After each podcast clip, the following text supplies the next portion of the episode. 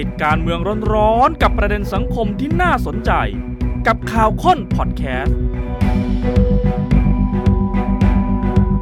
ครับข สวัสดีค่ะ อรับเข้าสู่ข่าวค้นคนข่าวกับผมวราวิชนีครับ นลินสิงห์คำพุทธังคุณค่ะ ตามอิสราเอลกับกลุ่มฮามาสผ่านไป 10 วันแล้วนะครับ ถ้านับจากวันแรกคือ 7 ตุลาคม ที่กลุ่มฮามาสเปิดปฏิบัติการแบบที่อิสราเอลไม่ทันตั้งตัว แล้วก็ก่อให้เกิดความเสียหายต่ออิสราเอลมากที่สุดในรอบ 50 ปี ถ้าหากว่านับย้อน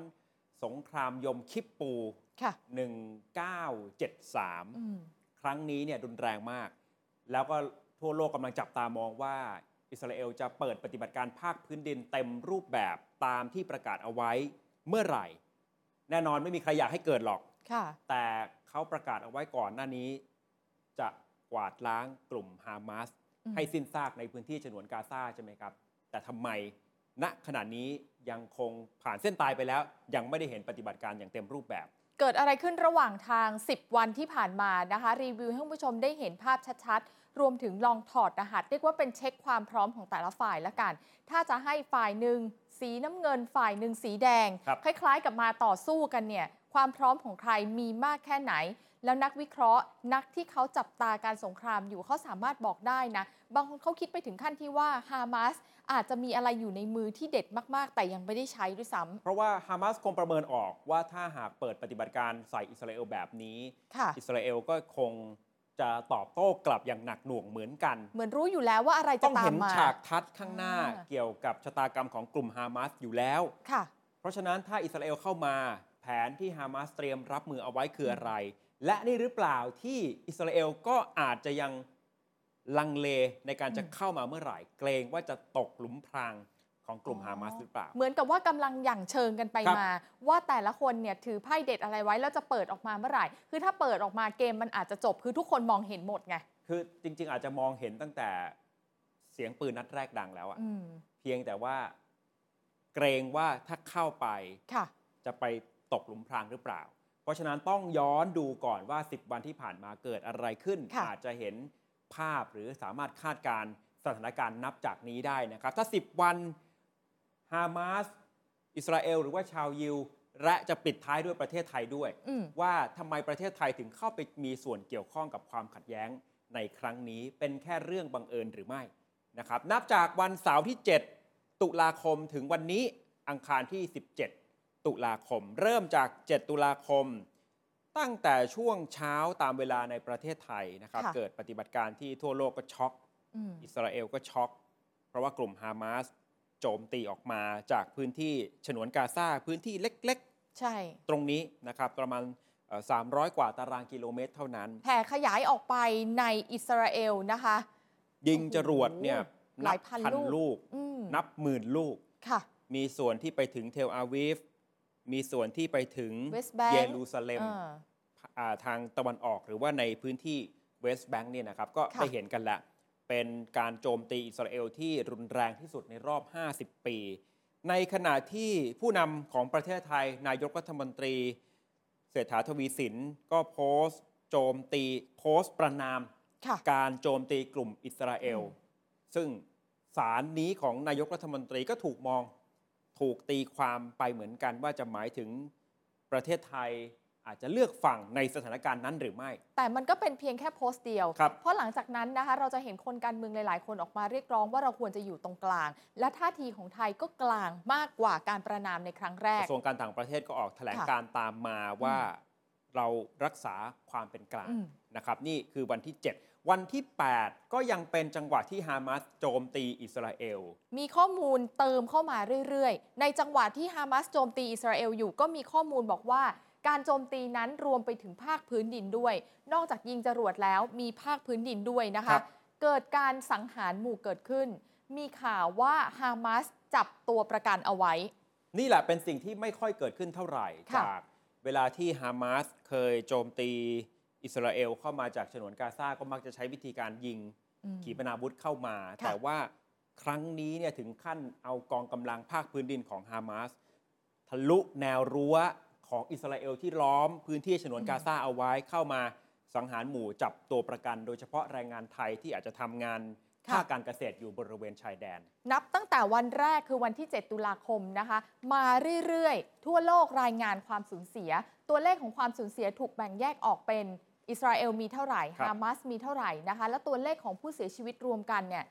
หลายพันนะ หลักพันเลย จากหลักร้อยขึ้นไปสู่หลัก ค่ พัน อยๆไต่ทะยานไป แล้ว เรื่อย แรกๆ เนี่ย ค่ะ ก็จะเป็นอิสราเอลสูญเสียมากกว่า เพ อื ราะ ม ว่าฮามาสเปิดปฏิบัติการโจมตีก่อน ๆ ค่ะ แต่ระยะหลังเนี่ยประชาชนในฉนวนกาซานี่สูญเสีย อืม มากกว่าชาวยิวในอิสราเอลแล้วนะครับ วันที่ 9 ตุลาคมอิสราเอลก็เริ่มตั้งหลัก แล้วก็สั่งตัดน้ำตัดไฟ การส่งพลังงานเข้าไปในฉนวนกาซา ค่ะ ทำให้ในพื้นที่ฉนวนกาซานี่เกิดวิกฤตด้านมนุษยธรรมจนถึงทุกวันนี้นะครับ สหรัฐเองก็เริ่มขยับ ส่งเรือรบกำลังทหารเตรียมคุมเชิง แต่ว่าผู้นำสหรัฐบอกว่าไม่ได้เข้าไปมีส่วนร่วม อืม ในการสู้รบด้วยนะ ค่ะ ไปแค่คุ้มครอง จับตาคุ้มครอง ให้ความมั่นใจว่าจะไม่มี ค่ะ รัฐ หรือกลุ่มติดอาวุธอื่น ๆ เข้ามาผสมโรงในช่วงนี้ ประกาศว่าส่งวันที่ 9 ตุลาคม ครับ ไทยเองก็เริ่มได้เห็นรายงานว่ามีตัวประกันที่เป็นแรงงานไทยอยู่ที่นั่น แต่ตัวเลขของวันแรก ๆ เนี่ยจะยังไม่ได้รวมถึง 17 ค่อย ๆ ไต่มาเรื่อย อืม ๆ ปัจจุบันคือ 17 ครับ แต่ว่ากองเรือของสหรัฐนี่อยู่ใน ค่ะ ทะเลเมดิเตอร์เรเนียน อืม นะครับ ยังไม่ได้ขึ้นไปเทียบท่าเพื่อจะ ค่ะ ร่วมรบกับอิสราเอล เจอรัลอาฟอร์ดที่ส่งไปแล้ว แล้วก็ตอนหลังก็ยังมาเอ่อส่งเอ่ออีกกองเรือรบหนึ่งเป็น 2 กองเรือรบละ เพิ่มความเข้มข้นเข้าไปอีก 12 ตุลาคมประเทศไทยได้เห็นแรงงานกลุ่มแรกเดินทางกลับ แล้วจำนวนของแรงงานไทยที่แสดงความประสงค์ว่าอยากจะกลับประเทศไทยก็มากขึ้นเรื่อย ๆ ด้วย ครับ13 ตุลาคม อิสราเอล สั่งอพยพ ค่ะ เตรียมเปิดฉากโจมตีฉนวนกาซาอพยพ อืม จากทางตอนเหนือ ค่ะ เพราะว่าตอนเหนือของฉนวนกาซาโดยเฉพาะเมืองกาซาซิตี้เนี่ย อืม เป็นแหล่งที่อยู่ของชาวปาเลสไตน์ในจุดนั้นเนี่ยเยอะมาก ให้ลงมาข้างล่างใช่ไหม ใช่ครับ เพื่อจะเปิดปฏิบัติการอย่าง ค่ะ เต็มรูปแบบ 14 ตุลาคมก็ยังอยู่ในช่วงของการแจ้งเตือนคำขู่ว่าจะขจัดกลุ่มฮามาสบอกว่าฉนวนกาซาจะไม่เหมือนเดิม ค่ะ และเราก็ได้เห็นภาพกองกำลังป้องกันตัวเองของอิสราเอลหรือว่า IDF เริ่มบุกโจมตี อืม เพียงแต่ว่าอาจจะยังไม่ได้เป็นการโจมตี ค่ะ ทางภาคพื้นดินอย่างเต็มรูปแบบเข้าไปในพังตอนเหนือของฉนวนกาซา ถัดมาจนถึงวันที่ 15 ตุลาคมค่ะ อิสราเอลยืนยันผลงานของตัวเอง เป็นผลปฏิบัติการบอกว่าได้สังหารผอบกองกำลังของฮามาส ครับ หลายคนนะคะ แล้วเขาก็ยังบอกอีกว่าหนึ่งในนั้น เขาเชื่อว่าเป็นคนที่อยู่เบื้องหลังปฏิบัติการที่ฮามาสโจมตีอิสราเอล อืม ตั้งแต่วันที่ 7 ตุลาคม มีสถานการณ์แทรกซ้อนเกิดขึ้นในช่วง 2-3 วันนี้ คือ ค่ะ กลุ่มฮิสบุลเลาะห์ที่มีฐานอยู่ทางตอนใต้ของเลบานอน ก็โจมตีทางตอนเหนือของอิสราเอล กดดัน เปิดแนวรบ อืม อีกแนวหนึ่งทำให้อิสราเอลอาจจะลังเล ในแง่ที่จะลุยฮามาสอย่างเต็มที่ เหมือนต้องแบ่งกำลังไปดู ครับ แลทางนี้ด้วย แล้วอิสราเอลก็ต้องสั่งอพยพประ ค่ะ ชาชนในพื้นที่ทางตอนเหนือด้วย อืม เพียงแต่ว่าการอ่าโจมตีกันที่บริเวณตอนเหนือเนี่ยอาจจะยังไม่ได้รุนแรงเท่ากับในพื้นที่ฉนวนกาซา ค่ะ ก็น่าจับตามองความเคลื่อนไหวของฮิสบุลเลาะห์เหมือนกัน มีนักวิเคราะห์บางคนบอกว่า รออิสราเอลเข้าฉนวนกาซาเต็ม แล้ว ๆ แล้วฮิสบุลเลาะห์อาจจะเปิดปฏิบัติการรุนแรงกว่านี้หรือเปล่า โอ้โห เพราะว่าเมื่ออิสราเอลตัดสินใจเข้าไป ค่ะ ติดลมในฉนวนกาซาแล้วเนี่ยทรัพยากรทุกอย่างก็ต้องทุ่มไปทางภาคใต้ใช่ไหม ก็คือจังหวะเวลา ครั ที่ บ กำลังพลเนี่ยย้ายไปฉนวนกาซาแล้วตัวเองก็อ่อนแอ หรือนี่เป็นจังหวะที่ โอ้ อิสราเอลยังคิด ชั่ง อย่าง น้ำห ห นั นั ก กให้ เออ รอบคอบว่าจะไปตกหลุมพรางหรือเปล่า นี่นัก ค่ะ วิเคราะห์ต่างประเทศหลายคนก็มองแบบนี้ ม นะครับ ถ้าเราดูปฏิกิริยาจากทั่วโลกเลย ไม่ว่าจะหนุนใครก็ตามเนี่ยนะ ค่ะ ส่วนใหญ่ก็อาจจะพยายามบอกให้เกิดข้อตกลงหยุดยิง อ่า ให้มี ช่ การลำเลียงความช่วยเหลือด้านมนุษยธรรมเข้าไป อืม แล้วก็เปิดช่องให้คนในฉนวนกาซาอพยพออกมา ทางด้านล่างเนี่ยค่ะ ราฟา ด่านราฟาที่ติดกับอียิปต์ ใช่ นะครับ ตอนนี้อียิปต์ยังคงปิดนะ อืม สองวันนี้เราได้เห็นภาพที่ชาวปาเลสไตน์ในพื้นที่ฉนวนกาซาไปแออัดกันอยู่ตรงนี้ คือถ้าออกมายังไงก็ต้องไปอียิปต์ใช่ไหมล่ะ แล้วก็เป็นสิ่งที่อียิปต์ก็เหมือนกับต้องเข้าไปมีส่วนร่วมกับสงครามครั้งนี้ทั้งในแง่การ อืม การรองรับผู้คน ค่ะ และอีกมุมหนึ่งอียิปต์ก็อาจจะไม่อยากให้เกิดเหตุการณ์ที่ว่าอิสราเอลเข้ามายึดครองฉนวนกาซา ถ้าทุกคนในกาซาไหลลงไป ใช่ อยู่อียิปต์แล้วอ่ะพื้นที่ว่าง มันก็จะเหมือนกับ เปิดช่อง ก่อนหน้า ว่างให้ นี้ เขา ที่ เข้า อิสราเอลเคยมายึดครองกาซามาแล้ว อืม รอบหนึ่ง อียิปต์ ค่ะ ยังไงก็ต้อง แม้ว่าจะปรับความสัมพันธ์กับอิสราเอลแล้ว แต่ใจก็ต้องสนับสนุนชาวปาเลสไตน์ที่เป็นชาวมุสลิมด้วยกันอยู่แล้ว ค่ะ นะครับ ความช่วยเหลือด้านมนุษยธรรม อืม ก็ไปรอกันอยู่ตรง แน่น ด่าน เลยล่ะ ชายแดนราฟาเนี่ยแหละ นี่ก็ ค่ะ เป็นสิ่งที่ทั่วโลกพยายามจะบอกให้ทั้งสองฝ่าย หยุดยิง เพราะฉะนั้นครบ 10 วันของสงครามที่ยังไม่สามารถสรุปได้ก็คืออิสราเอลตอนนี้ยังไม่ถือว่าเผด็จศึกฮามาสได้นะ ใช่ แล้วข้อมูลก็อาจจะยังไม่ชัดเจนมากเท่าไหร่ อืม ว่าตกลงได้เปรียบฝั่งฮามาสจริงหรือไม่ ถึงแม้ว่าจะดูว่ามีสัพพะกำลังมากกว่า แต่ ครับ เมื่อสงครามยังไม่จบ ก็ยังบอกไม่ได้ว่าจะชนะขาดไหม 2. ยอดผู้เสียชีวิตยังไม่นิ่ง มีแนวโน้มเพิ่มขึ้นเรื่อย ๆ ทั้งเสียชีวิตทั้งบาดเจ็บแล้วก็ตัวเลขตัวประกัน อย่างตัวเลขตัวประกันก่อนหน้านี้อาจจะมีตัวเลข 150 ชีวิตโดยประมาณ ทั้งหมดนะคะ ล่าสุดนี่เอ่อเกือบ 200 แล้ว ค่ะ นะครับ แล้วก็เอ่อเริ่มมีตัวประกันบางรายที่กลุ่มฮามาสเนี่ยเปิดเผย เป็นคลิปออกมาเลยอะ ว่า อื ยังมีชีวิตอยู่แล้วก็ ค่ะ เอ่อเรียกร้องให้ทางอิสราเอล อืม เนี่ยหยุดยิง วิกฤตตัวประกันนี่ก็ยังไม่คลี่คลาย แล้วก็ยังไม่ได้มีความคืบหน้าสักเท่าไหร่ แม้ ถึง ว่า แม้ว่า เราจะได้แรงงานไทยกลับมาแล้วบางส่วน คือแม้ว่าเราจะได้สัญญาณบวก อ่า ถ้าฟังจากนายกรัฐมนตรีวันนี้ อ่ะท่านพูดคาว่าสัญญาณบวก แล้วก็รัฐมนตรีต่างประเทศเมื่อวานนี้ ดรปาน ค่ะ ปรีบอกได้สัญญาณบวก แต่เอาละที่สำเร็จแล้วคือการทยอย อืม ลำเลียงแรงงานกลับบ้านเกิด แต่เราอย่าลืมนะคะว่าการลำเลียงนี้ยอดของคนสมัครใจจะกลับไทยเนี่ยก็เพิ่มมากขึ้นเรื่อย ๆ ด้วย ครับ เพราะฉะนั้นเราก็ต้องเตรียมพร้อมล่วงหน้าตลอด ยังไม่มีความคืบหน้าด้านช่วยเหลือตัวประกันเลย อืม แรงงานมาได้แต่ตัวประกันยังไม่เห็น ครับ นี่คือ 10 วัน โดย ค่ะ สาระสำคัญอาจจะไม่ได้เอ่อกล่าวถึงทุกเหตุการณ์นะ อืม เพราะว่ามันก็ยังมีเหตุการณ์สำคัญอีกเยอะในรายละเอียด คร่าวๆ ตลอด 10 วันนี้ เช่น ค่ะ ว่าสหรัฐอเมริกามีท่าทีว่าอย่างไร อืม โจไบเดนออกมาบอกว่า ก็เห็นด้วยในการจะไปกำจัดฮามาส แต่ว่าไม่เห็นด้วยที่อิสราเอลจะไปยึดครองพื้นที่ฉนวนกาซาถือว่า ค่ะ เป็นความผิดพลาด นี่ก็เป็นเหตุการณ์สำคัญ อิหร่านก็ออกมาเตือนเหมือนกัน อ่า ว่าถ้าบุกเข้าไปในฉนวนกาซา ระวังนะ จะทำให้อิสราเอลต้องเผชิญแนวรบหลาย ค่ะ หลายด้าน นี่ก็อีกหนึ่งเหตุการณ์สำคัญเหมือนกัน อิสราเอลใช้มาตรการที่แข็งกร้าวณตอนนี้ แต่ก็ไม่สามารถที่จะบุกฉนวนกาซาได้เต็มร้อย ครับ ใช่ไหมคะกำลังหลักของอิสราเอลลองเช็คดูสักหน่อยนะคะ ต่อไปนี้เราจะมีให้คุณผู้ชมได้เห็นทั้งสองมุม แต่เราฉายภาพของอิสราเอลก่อน นักรบของเขาทหารของเขา อืม แบ่งแยกเป็นยังไงบ้าง ก่อนหน้านี้คุณผู้ชมอาจจะได้ยินคำในข่าว IDF IDF นี่ไง ทีนี้เราอาจจะไม่ได้มีเวลามาลงรายละเอียดอธิบายโครงสร้างของเขา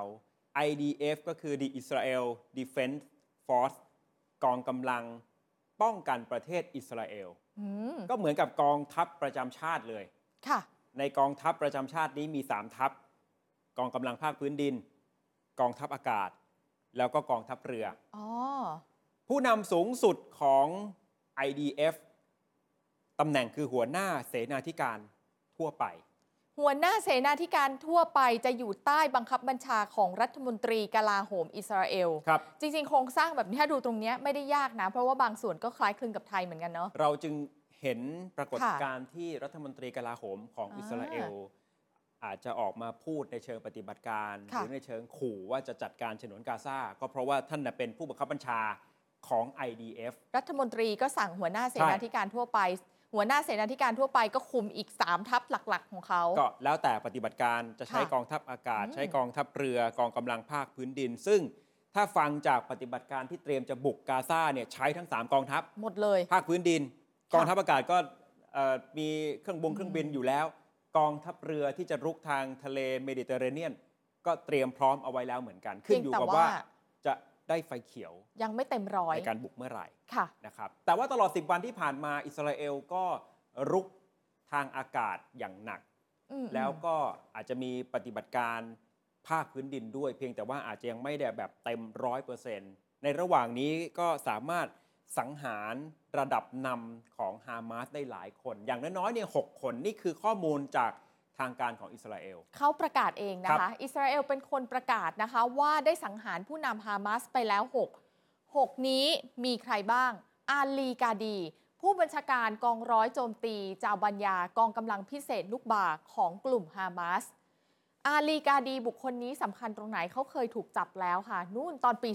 48 ฐานลักพาตัวแล้วก็สังหารพลเรือนอิสราเอล ครับ พอถูกจับแล้วก็ถูกปล่อยตัวในปี 54 นะ แต่ว่าเป็นการปล่อยตัวโดยการแลกเปลี่ยนนักโทษ กิลดชลิตทหารอิสราเอล ตอนปี 54 นะคะ มีการปล่อยนักโทษชาวปาเลสไตน์พันกว่าคน ก็คือไปในล็อตเดียวกันเนี่ยแห อา ละ ลีกาดีเป็นหนึ่งในนั้น ใช่หนึ่งในพัน แต่เคยร่วมปฏิบัติการ อืม ลักพาตัวสังหารพลเรือนอิสราเอล ค่ะ ถูกสังหารไปแล้วหนึ่ง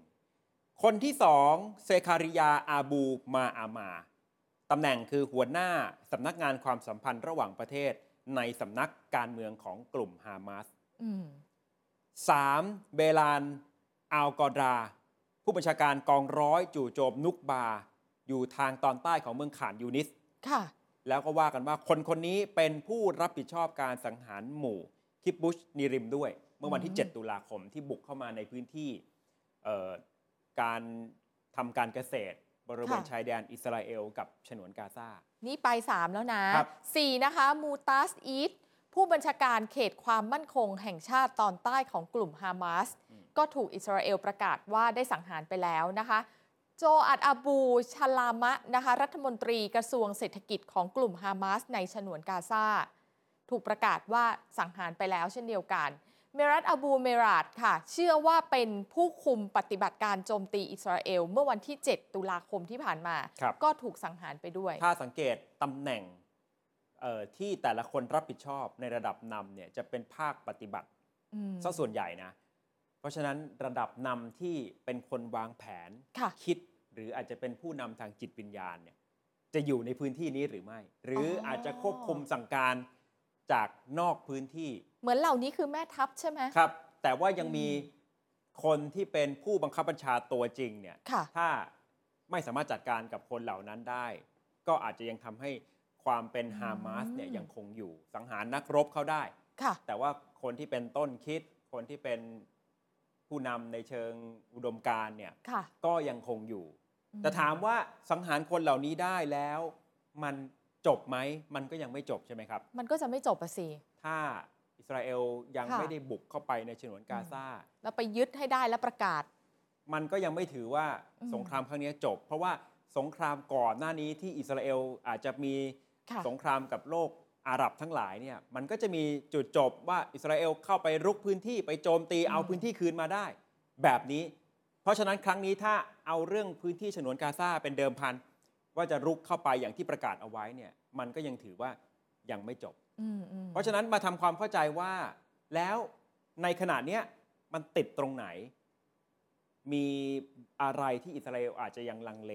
มันต้องตั้งต้นตั้งแต่วันที่ 7 ตุลาที่ ถูก ฝั่ โจ ง มตี ฮามาสเนี่ยสามารถโจมตีอิสราเอลแล้ว คนก็ถามกันหมดเลยนะคะ ว่าทำไมอิสราเอลถึงตั้งรับไม่ทัน ไม่รู้เหรอ การข่าวไม่ทันจริง ๆ เหรอ ทั้งทั้งที่การข่าวของอิสราเอลได้รับการยอมรับว่าเก่ง และมีเทคโนโลยีที่ยอดเยี่ยม โอ้ย ที่สุดในโลก บางคนคือบอกว่ามอสซาดคือที่สุดแล้วทำไมถึงพลาด ถ้าย้อนไปตอนนั้นพลาด ครั้งนี้ อืม อาจจะพยายามคิดให้รอบคอบ คิดหน้าคิดหลังให้ดีหรือไม่ เวลามันเลยถูกดึงมาจนถึงตอนนี้เหรอ มันเกี่ยวข้องกันไหม อืม นะครับและเวลาพูดถึงมอสซาดก็ ค่ะ ทำความเข้าใจที่มาที่ไปของเขา มอสซาดนี่คือสถาบันข่าวกรอง และปฏิบัติการพิเศษของอิสราเอล ค่ะ หน้าที่ก็คือรวบรวม วิเคราะห์ข่าวกรองเกี่ยวกับศัตรูของอิสราเอล เกี่ยวกับศัตรูของอิสราเอลค่ะ แต่ว่ามอสซาดจะเน้นศัตรูภายนอกประเทศ อ่า แล้วข่าวกรองเนี้ยก็เอาไปสนับสนุนการปฏิบัติการของกองกำลังป้องกันประเทศอิสราเอลหรือ IDF เมื่อได้ข่าวอะไรมา ก็ส่งไปให้ทาง IDF ครับ สารต่อในภาคปฏิบัติ เช่นจะชี้เป้า เช่นจะ อ่า บอกวันวอเวลานอ อ่า ในการจะเข้าไป ค่ะ ปฏิบัติการ IDF ก็จะเอาข่าวกรองของมอสซาด อืม ไปปฏิบัติต่อ สายลับของมอสซาดนี่ได้รับการยอมรับว่ามีความสามารถสูงและหลากหลาย ติดอันดับต้นๆของโลก เหมือนที่คุณวราวิทย์บอกว่าพอเขาได้ข่าวกรองมาเขาก็เอาไปบอกเจ้าหน้าที่ใช่ไหม ครั คะ บ เชื่อไหมว่าหลายครั้งเขาส่งข้อมูลเนี่ยสะกิดมาบอกฝ่ายความมั่นคงไทยนะ บอกว่านี่ไง ให้จับกลุ่มชี้เป้าว่าจะมีการก่อการร้ายในไทย มอสซาดนี่แหละเป็นคนมาบอกข้อมูลกับไทย ก็ในเมื่อเอ่อทุกคนก็ให้การยอมรับว่า อืม การข่าวของมอสซาดมีความสามารถสูง ค่ะ แล้วมันเกิดอะไรขึ้นก็ยังเป็นปริศนาที่คนติดตามสถานการณ์ในอิสราเอลยังคงสงสัยอยู่ทุกวันนี้ อืม แต่ว่าหน่วยข่าวกรองของอิสราเอลไม่ได้มีแค่มอสซาดยังมีหน่วยชินเบ็ดแต่ว่าหน่วยชินเบ็ดเนี่ยเป็นหน่วยงานความมั่นคง หน่วยงานด้านการข่าวที่หน้าที่ความรับผิดชอบจะแตกต่างจากมอสซาด รับผิดชอบความมั่นคงภายใน ต่อต้านการก่อการร้าย ต่อต้านการจารกรรม คุ้มครองเจ้าหน้าที่ของรัฐและโครงสร้างพื้นฐานที่สำคัญ ชินเบตมีบทบาทในดินแดนที่อิสราเอลยึดครองอยู่ ก็คือดูข้างในนั่นแหละ ครับ ใช่ไหมคะ รวบรวมข่าวกรองเกี่ยวกับกลุ่มติดอาวุธปาเลสไตน์แล้วก็ป้องกันการโจมตีของผู้ก่อการร้าย มีกระแสข่าวมาบอกว่าชินเบตต่างหากกับงานครั้งนี้ ที่เขาเนี่ยให้ข้อมูลมากกว่ามอสซาดด้วยซ้ำ เพราะว่าเขารับผิดชอบภายใน เขาอาจจะรู้ใช่ไหม กาซาก็อาจจะเป็นหนึ่งในดินแดน อ๋อ พื้นที่ที่ชินเบ็ดเนี่ยต้องรับผิดชอบตรงนี้ ถ้ามองแบบนี้นะว่าติดกันนะ แต่แน่นอนแหละสองหน่วยทั้งดู ค่ะ ภัยความมั่นคงจากภายนอก ชินเบ็ดดูภัยความมั่นคงภายในก็ต้องทำงานร่วมกัน ค่ะ อยู่แล้วนะครับ เป็นความแตกต่างระหว่างมอสซาดกับชินเบ็ดมอสซาดเน้นภายนอก ชินเบ็ดเน้นภายใน แบ่งปันข้อมูลทรัพยากรร่วมกัน ค่ะ แล้วยังมีหน่วยงานที่เกี่ยวกับข่าวกรองชื่อหน่วยอามันด้วยนะครับ นั่นคืออีกหน่วยหนึ่ง เป็นหน่วยข่าวกรองของทหารอิสราเอล อิสราเอลนี่มีหน่วยข่าวกรองเยอะเนาะ คล้าย อืม ๆของบ้านเรานะ ค่ะ หน่วยข่าวของตำรวจของพลเรือน ใช่ ของกองทัพ อ่า แล้วก็แบ่งปัน ข้อมูล ข้อมูลนะ ค่ะ ครับ อย่างของอเมริกาคืออย่างมอสซาดเขาก็จะได้ชื่อว่าเป็นคล้ายๆ CIA อ่า ของอิสราเอลก็คือ ค่ะ หน้าที่ความรับผิดชอบก็คือทำเรื่องข่าว อืม กรองตรงนี้ นี่คือเอ่อทำความเข้าใจกับมอสซาดแล้วย้อนกลับมาวันที่ 7 ตุลาคมมันเกิดอะไรขึ้นในมุมของผู้เชี่ยวชาญ ค่ะ ทำไมถึงพลาดไปได้ ผู้เชี่ยวชาญด้านงานมั่นคงของไทยนะคะ อธิบายแบบนี้ค่ะ เขาวิเคราะห์นะเขาบอกว่า มาตรการด้านการรักษาความปลอดภัย เรื่องของพวกเฝ้าระวังตามจุดตรวจ เรื่องของตรวจสอบ CCTV ชุดลาดตระเวน เวลาเราป้องกันไว้ก่อนนะคะมันเป็นมาตรการเชิงรับ ต้องยอมรับว่ายังไงมันก็จะมีช่องโหว่แล้วก็เป็นความผิดพลาดทั้งหมดทำให้เกิดการโจมตี ครับ มัน อัน ยากไง อันนี้ก็เป็นเป็นเอ่อเหตุการณ์ที่เกิดขึ้นในหลาย ๆ พื้นที่ที่มีสงคราม ใช่ หรือว่ามีความขัดแย้ง ค่ะ ไม่ว่าจะพยายามป้องกันอย่างไร มันจะมีช่องโหว่ จะตั้งด่านตรวจจะติด อืม CCTV ค่ะ จะมีหน่วยข่าว มีสายลับเข้าไปเนี่ยมันสมมติคนจ้องจะร้อยเปอร์เซนที่จะโจมตี อืม หนึ่งร้อยครั้งอะมันอาจจะป้องกันได้เจ็ดสิบแปดสิบครั้ง อ่า แต่มันก็จะต้องมีหลุดรอดออกไป คือ มัน คนที่จ้องที่จะโจมตีเนี่ยมันพยายามจะหาช่องได้ ก็ มา หาก กว่า ทุ ค ก น ทาง ที่ตั้งมาตรการเชิงรับอยู่ ใช่ แล้ว แล้วนี่คือมุมหนึ่ง ค่ะ คือมาตรการเนี่ยมันเป็นเชิงรับ มันยากที่จะปิดช่องโหว่ได้ทั้งหมด อืม อีกมุมหนึ่งก็อาจจะมีจุดอ่อนด้วย ค่ะ เกี่ยวกับแผนเผชิญเหตุ คือเมื่อถูกโจมตีแล้วเนี่ยจริง ๆ ต้องมีการกำหนดแผนอพยพประชาชน อิสราเอลก็มี เพราะว่าเขาอยู่ในพื้นที่การสู้รบ จริง ๆ เราก็เห็นภาพของการที่ว่าพอมีการแจ้งเตือนแล้วคนในประเทศอิสราเอลก็เข้าไปอยู่ในหลบในตู้หลบภัยบ้างที่หลบซ่อนบ้างนะคะ แรงงานแบบเนี้ย ใช่ ก็จะมีเหมือนเป็นห้องหลบ ใช่ไหม ภัย คะ เป็นหลุมหลบภัย แต่พอมันรุนแรงมากและมากแบบไม่เคยมีอะค่ะ ผู้เชี่ยวชาญด้านความมั่นคงของไทยเขาบอกว่าการโจมตีจากฮามาสที่เข้ามาในอิสราเอลครั้งนี้นะคะ สะท้อนช่องโหว่ของหลายหน่วยเลย ไม่ใช่เฉพาะแค่หน่วยข่าวอย่างเดียวนะ แต่จุดอ่อนที่สุดคือความชะล่าใจ อืม โดยเฉพาะการเฝ้าระวังตามแนวชายแดนทำให้เห็นภาพของการเจาะรั้วชายแดน แล้วก็ขุดอุโมงค์ลอดข้ามแดนมาโจมตีอิสราเอลได้ ครับ มุมนี้ของผู้เชี่ยวชาญด้านความมั่นคงเรื่องความชะล่าใจเนี่ยมันถ้าใครศึกษาประวัติศาสตร์สงครามอิสราเอล กับชาวปาเลสไตน์หรือว่า ค่ะ หลายชาติในอาหรับเนี่ยสงครามยมคิปปู 1973 อืม คล้ายๆแบบนี้ คือผู้นำอิสราเอลนะวันนั้นเนี่ยมองว่าวันที่ชาติอาหรับจะโจมตีอิสราเอลเนี่ย6ตุลาคม ไป เป็นช่วงเดือนรอมฎอนที่ชาวมุสลิมถือศีล อ่ะก็คิดว่าจะไม่มีอะไรงั้นเหรอ กับ 2 คือ 6 ตุลาคมคำว่ายมคิปปูเนี่ยมันเป็นวันสำคัญทางศาสนาของชาวยิวเขา ค่ะ เป็นวันหยุด อ่า ก็ไม่คิดว่าจะมีปฏิบัติการโจมตีในช่วงเวลาแบบนี้ อืม แล้วก็เพิ่งจะผ่านสงครามใหญ่คือสงคราม 6 วัน 1967 อืม เพียงแค่ 5-6 ปี สงคราม 6 วันอิสราเอลนี่ กวาดหม กวาดเรียบเลยนะครับ พื้นที่ก็ได้มาเพิ่ม ค่ะ ตรงนี้หรือเปล่า ไม่คิดว่าเขาจะพร้อมเร็วขนาดนี้ 1973 ก็เป็นลักษณะแบบนี้ อืม แต่ว่ายมคิปปูเนี่ยสุดท้ายนะ พอเขาตั้งหลักได้ สัก 2 สัปดาห์ครับ ก็กวาดล้าง อ๋อ แล้วก็ผลักดันชาติอาหรับที่พยายามจะรุกเข้ามากลับไปด้วยการสนับสนุนของสหรัฐอเมริกา อืม คืออาจจะมีความเสียหายในช่วงแรก แต่ว่าพอเริ่มตั้งหลักได้เนี่ยก็ตีกลับได้เหมือนกัน ด้วยความพร้อมที่หลายอย่างมีอยู่แล้ว แต่ช่วงแรกไม่ทันตั้งตัว เรื่องความชะล่าใจจะเป็นอีกหนึ่งจุดอ่อน ค่ะ ในการรับมือครั้งนี้หรือไม่ อืม แล้วในเมื่อรู้ว่าในอดีตเขาคงถอดบทเรียนกันแล้วแหละ ใช่ อิสราเอลว่าพลาดตรงไหน ค่ะ คำถามก็คือ แล้วถ้าจะรุกต่อไปข้างหน้า จะ อืม ต้องประเมินสถานการณ์อย่างไร ไม่ให้พลาดอีก ตอนนี้เดาใจอิสราเอลแอบไม่ออกนะ เพราะว่าดูแล้วการประกาศว่าจะโจมตีแบบเต็มรูปแบบเข้าไปในฮามาสดูเหมือนจะหยุดเอาไว้หรือเปล่า คือเส้นตายที่อิสราเอลประกาศเรื่องให้ประชาชน ค่ะ เอ่ออพยพจากทาง อืม ตอนเหนือของฉนวนกาซาเนี่ยมันสิ้นสุดไปตั้งแต่ช่วงเย็นเย็นๆบ่ายๆของบ้านเราวันอาทิตย์ที่ผ่านมาแล้วนะครับ แล้วนี่มันวันอังคารแล้ว ที่วัน อะ เมื่อวานวันจันทร์ก็ยังไม่ได้เห็น วันอังคารก็ยังไม่ได้เห็น อืม แล้วพรุ่งนี้ประธานาธิบดีสหรัฐ จะไปเยือนอิสราเอลนะ จะเป็นไปได้ไหมที่อาจจะขอคุยกันอีกสักรอบหนึ่งอะ อื้อหือ แม้ว่าเอ่อรัฐมนตรีต่างประเทศแอนโทนีบริงเคนจะอยู่ที่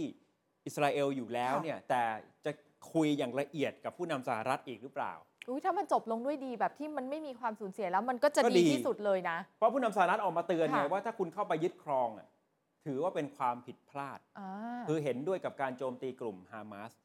แต่ถ้ายึดครองเนี่ยไม่เห็นด้วย แล้วก็ยังเห็นด้วยกับการมีสองรัฐอยู่ในดินแดนแห่งนี้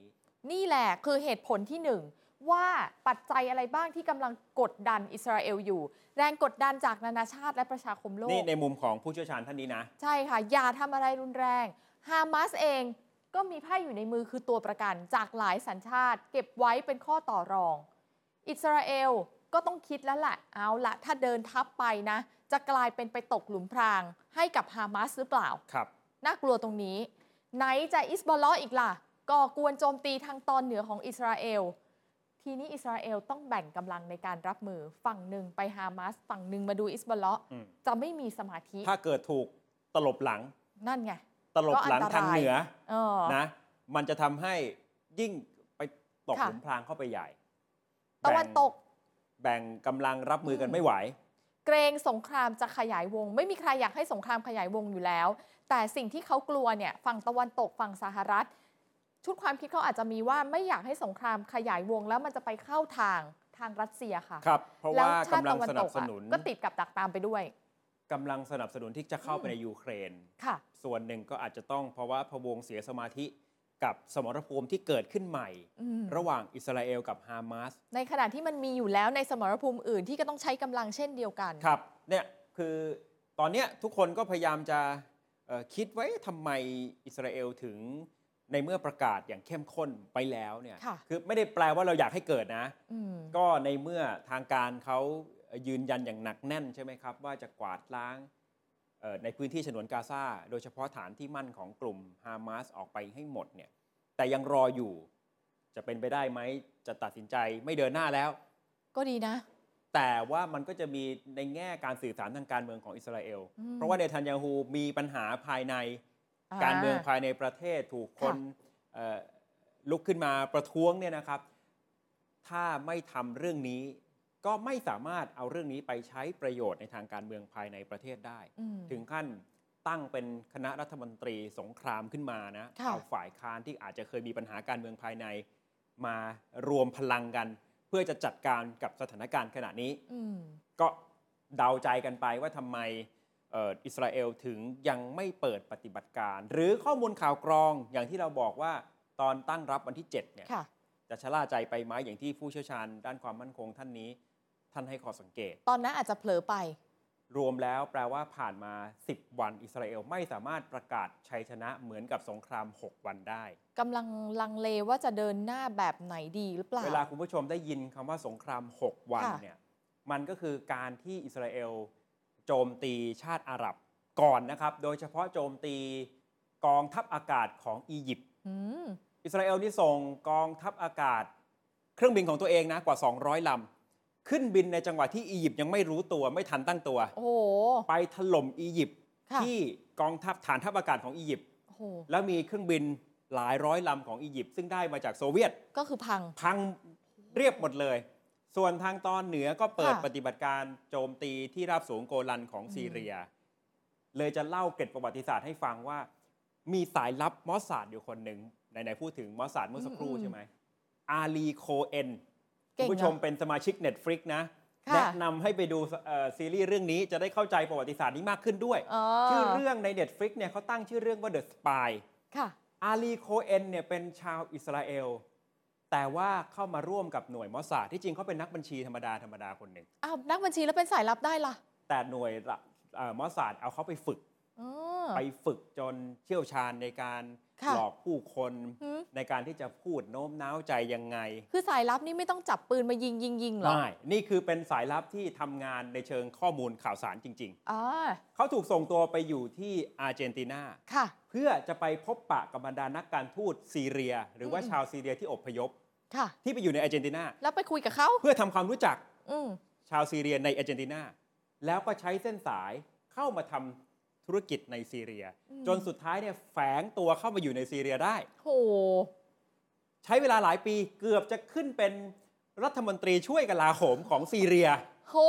คนของอิสราเอลเนี่ย ค่ะ แล้วนั่นคือช่วงเวลาก่อนเกิดเหตุการณ์สงคราม 6 วัน อืม มันมีเหตุการณ์สำคัญก็คืออาลีโคเอนไปที่ราบสูงโกลัน แต่อยู่ฝั่งซีเรียนะ แล้วมองไปเห็นฝั่งอิสราเอล อืม เขาทำทีว่าเขาเห็นใจทหารของซีเรีย ก็เลยสั่งให้ปลูกต้นไม้บนที่ราบสูงโกลัน เออ เพื่อให้ร่มเงา เออ แต่นั่นคือการชี้เป้าโจมตีจากฝั่งอิสราเอลครับ ว่าทหาร ไปที่ต้น ซี ไม้ เรีย นี่ อยู่ นะ ตรงนี้ ให้คุณโจมตีมาที่ทหาร โหดมากเลยอ่ะ นี่ถึงบอกว่าพิษสงของมอสซาดเนี่ย อืม ขนาดไหนถึงขั้นที่ส่งสายลับเข้าไป เกือบจะเป็นผู้นำทางทหารของซีเรียได้ ก็เล่าแทรกตรง ค่ะ นี้นะครับ เมื่อสักครู่เล่าทางมุมอิสราเอลแล้วนะ มาฮามาสบ้าง แล้วฮามาสคือเขาอาจจะสื่อสารน้อย จะใช้วิธีการปิดตัวเอง ก็แน่นอนเพราะว่าสื่อใหญ่ๆเนี่ยทางตะวันตกก็ครอบไว้อยู่แล้วนะคะ แต่ถ้าเราอธิบายจากมุมหลาย ๆ มุม เพื่อจะให้เข้าใจฮามาสมากขึ้น แน่นอนถ้าชาติตะวันตกบอกว่าฮามาสคือกลุ่มก่อการร้าย อ่าต้องเป็นอย่างนั้น แรงงานไทยบางส่วนนะคะ บอกว่าฮามาสเนี่ยปองร้ายคนไทยด้วยซ้ ครับ ส่วนนักวิเคราะห์ในเชิงที่ติดตามสถานการณ์สงคราม อาจจะมองว่าฮามาสยังไม่ได้แพ้นะ ำอืม แต่ว่าซุ่มรอโต้กลับอิสราเอล อาจจะมีไม้เด็ดที่ซ่อนอยู่หรือไม่ อันเนี้ยน่าคิดค่ะ เพราะว่าหลายๆ คนที่เป็นนักวิเคราะห์คิดแบบนี้ นักการสงครามในเชิงของทฤษฎีก็แล้วแต่นะเขาก็จะบอกแบบนี้ค่ะ บอกว่าฮามาสเนี่ยเขาทิ้งหมัดเข้ามุม ต่อยปุ๊บก็ไปอยู่ในมุม อืม รู้อยู่แล้วว่าต้องเจออะไร การไปหลบอยู่ในมุมณตอนนี้เนี่ยยังไม่แพ้เพียงแต่ว่ารอเวลาโต้กลับเท่านั้นเอง เพราะนักการสงครามท่านก็ต้องรู้ก็ต้องเข้าใจว่าฮามาสต้องประเมินตัวเองออกอยู่แล้ว คือ ว่า โจมเจอ ตี จะเจอโต้กลับ ข้าไปะ แบบนี้ โจมตีขนาดนั้นน่ะ แน่นอนเขาต้องโจมตีกลับอยู่แล้ว จะต้องเตรียมแผนอะไร ใช่ เซอร์ไพรส์อิสราเอลถ้าหากว่าเข้ามา อ่า ในพื้นที่ รออะไร ถึองกายู่ ซาห ไม่ รือเปล่า รู้ค่ะ อดีตทูตทหารของไทยซึ่งเคยประจำการอยู่ในหลายประเทศ ท่านดูเหตุการณ์นี้แล้วก็ อืม ถอดจากประสบการณ์ของท่านเนี่ยมองว่าในชั้นนี้ฮามาสน่าจะไม่ยอมเจรจา อืม เพราะถ้ายอมเจรจาก็จะได้เพียงแค่พีซหรือสันติภาพ แต่ อืม ฮามาสจะไม่ได้ดินแดน เป้าหมายสูงสุดคือดินแดน สิ่งที่เขาต้องการคือการตั้งรัฐ อืม สำหรับชาวปาเลสไตน์ ค่ะ นี่จึงเป็นเหตุผลว่าทำไมถึงอาจจะต่อสายหาฮามาส อืม ให้ปล่อยตัวประกันไม่ได้ ค่ะ มองจากภายนอกที่มองเข้าไปหาฮามาสถ้ามองจากผู้ที่อาจจะถูกมองว่าใกล้ชิดฮามาสมากที่สุดประเทศหนึ่งคืออิหร่าน อ่า เอาละอิหร่านมองอย่างไรผ่านประสบการณ์ และมุมมองของท่านเอกอัครราชทูตอิหร่านประจำประเทศไทย ท่านทูตไซยิดเลซาโนบัตตี วันนี้นะคะทีมข่าว Nation TV ได้มีโอกาสไปสัมภาษณ์นะเป็น Exclusive Talk มาเลยค่ะ มุมมองจากท่านทูตบอกว่า สถานการณ์การสู้รบมีสาเหตุ ตั้งต้นมาจากที่อิสราเอล รุกล้ำดินแดนที่เป็นของชาวปาเลสไตน์พอเข้าไปแล้วก็ปฏิบัติกับเขาแบบไม่เป็นธรรม เป็นแบบนี้มาตั้งแต่หลังสงครามโลกครั้งที่หนึ่งแล้วก็เรื่อยมา มันเป็นบาดแผลที่เรื้อรังมายาวนาน ครับ เนี่ยคือเวลา อืม มุมมองมองต่อสงครามเนี่ย ค่ะ บางคนก็อาจจะมองว่าใครเปิดโจมตีก่อน อ่า คนนั้นสูญเสียความชอบธรรม หรือจะมองย้อนไปถึงต้นตอของ ใช่ ปัญหาใช่ไหม แล้วแล้วแต่ว่าจะ ค่ะ มองจากมุมไหน ถ้าในมุมของท่านทูตสยิดท่านทูต อืม อิหร่านประจำประเทศไทยก็จะมองว่าเนี่ยมันเป็นเหตุผลมาจากการที่อิสราเอลไปลุกล้ำดินแดนของชาวปาเลสไตน์แล้วในมุมอิหร่านฮามาสไม่ได้เป็นขบวนการก่อการร้าย อืม ฮามาสก็คือกลุ่มคนที่ต่อสู้กับคนที่มากดขี่ ก็คือชาวยิวนั่นแหละ ก็คือโดนกระทำก็เลยสู้ ท่านทูตสยิดเปรียบเทียบก็เหมือนกับที่เวียดนาม ค่ะ สู้กับสหรัฐ นักรบเวียดกงตอนนั้น อ่า หรือแม้แต่ในประวัติศาสตร์ไทยสู้กับพม่า อืมอืม ในช่วงจังหวะที่เอ่อพม่าเข้ามายึดครอง อืม ไทยตกเป็นของพม่า มันก็ต้องต่อสู้ เพื่อจะปลดปล่อยตัวเองแบบนี้ ชาวมุสลิมหลายชาติสนับสนุนกลุ่มฮามาสด้วยซ้ำ ครับ อันนี้ท่านทูตอิหร่านบอกนะคะ ในประเด็นของการช่วยเหลือตัวประกันชาวไทย ท่านทูตบอกว่าเชื่อมั่นว่าฮามาสจะไม่ทำร้าย อืม คนไทยที่ตกเป็นตัวประกันหรอก ปฏิบัติต่อตัวประกันเป็นอย่างดีด้วย ครับ แล้วก็เล่าให้ฟังว่าสิ่งที่ท่านรู้มาเนี่ยเขาบอกว่าในความเป็นจริงฮามาสมีแผนจะปล่อยตัวแล้วนะ จะปล่อยตัวประกันเป็นอิสระแล้ว ซึ่งหมายรวมถึงตัวประกันชาวไทยที่อยู่ในนั้นด้วย แต่ปรากฏว่าอิสราเอลเปิดโจมตีพื้นที่เข้ามา เข้ามาในฉนวนกาซา อืม แล้วแผนเนี้ยมันก็เลยต้องพับเอาไว้ก่อน มันก็เลยต้องล่าช้าออกไปก่อน คือมุมเนี้ยจะใกล้เคียงกับท่านทูตปาเลสไตน์ในมาเลเซีย ค่ะ ที่ท่านออกมาเอ่อ อืม แถลงข่าวเมื่อวันศุกร์จำได้ใช่ไหมครับ คือท่านทูตปาเลสไตน์ในมาเลเซียก็บอกว่าสถานการณ์การสู้รบแบบเนี้ยประชาคมโลกต้องไปช่วยกันกดดันทาง ค่ะ อิสราเอลให้หยุดยิง อืม มันถึงจะมาคุยเรื่องการปล่อยตัวประกันได้ ท่านทูตอิหร่านก็มองเหมือนกันก็เพราะว่าอิสราเอลยังโจมตี คือก็จะเป็นมุมจากว่าอิสราเอลต้องหยุดก่อน อืม แล้วถึงจะปล่อยตัวประกัน ใช่ แต่อย่างไรท่านก็ยังเชื่อว่าฮามาสจะไม่ทำร้ายคนไทยที่ตกเป็นตัวประกัน นักข่าวของเรานะคะ ถามถึงกรณีที่ว่าเอาแรงงานไทยคนที่เขารอดชีวิตออก เออ มานะคะ แล้วเขาก็โอ้โหจิตใจตอนนี้บอบช้ำมาก เขาบอกว่าฮามาสเนี่ยกราดยิงใส่แรงงานไทย เหมือนตั้งใจหรือเปล่า คนไทยตกเป็นเป้าสังหารเลย อ่ะท่านทูตจะว่ายังไง ท่านทูตก็เลยบอกแบบนี้ค่ะ สงสัยจะเป็นความสับสนในห่วงเวลาที่เกิดวิกฤต ตัวประกันที่ถูกจับอาจจะไม่รู้ว่าคนที่ถือปืนเป็นใครอยู่ฝ่ายไหนกันแน่ด้วยซ้ำเพราะว่าเขาเชื่อว่ากลุ่มฮามาสไม่ได้จ้องทำร้ายคนไทย ไม่ได้จ้องแบบตั้งใจจะทำร้ายนี่คนไทยใช่ไหมทำร้ายไม่ใช่อย่างนั้น มันเป็นสถานการณ์ที่ ค่ะ ชุลมุนณ อืม ขนาดนั้นนะครับ นี่ในมุมของท่านทูตไซยิดเลซาโน ค่ะ บัตตีนะครับ ที่ท่านให้สัมภาษณ์พิเศษกับเนชั่นทีวีคือพยายามจะนำเสนอให้รอบที่สุด ในมุมของโลกตะวันตก ค่ะ ในมุมของฮามาสถึงแม้ว่าอาจจะสื่อสารออกมาน้อย เพราะว่าส่วนใหญ่ทิศทางการข่าวมันก็อาจจะมาจากสำนักข่าวจากโลกตะวันตก แต่ถ้าบุมจากท่าน ค่ะ ทูตอิหร่านเมื่อสักครู่เนี่ยก็เห็นชัดว่า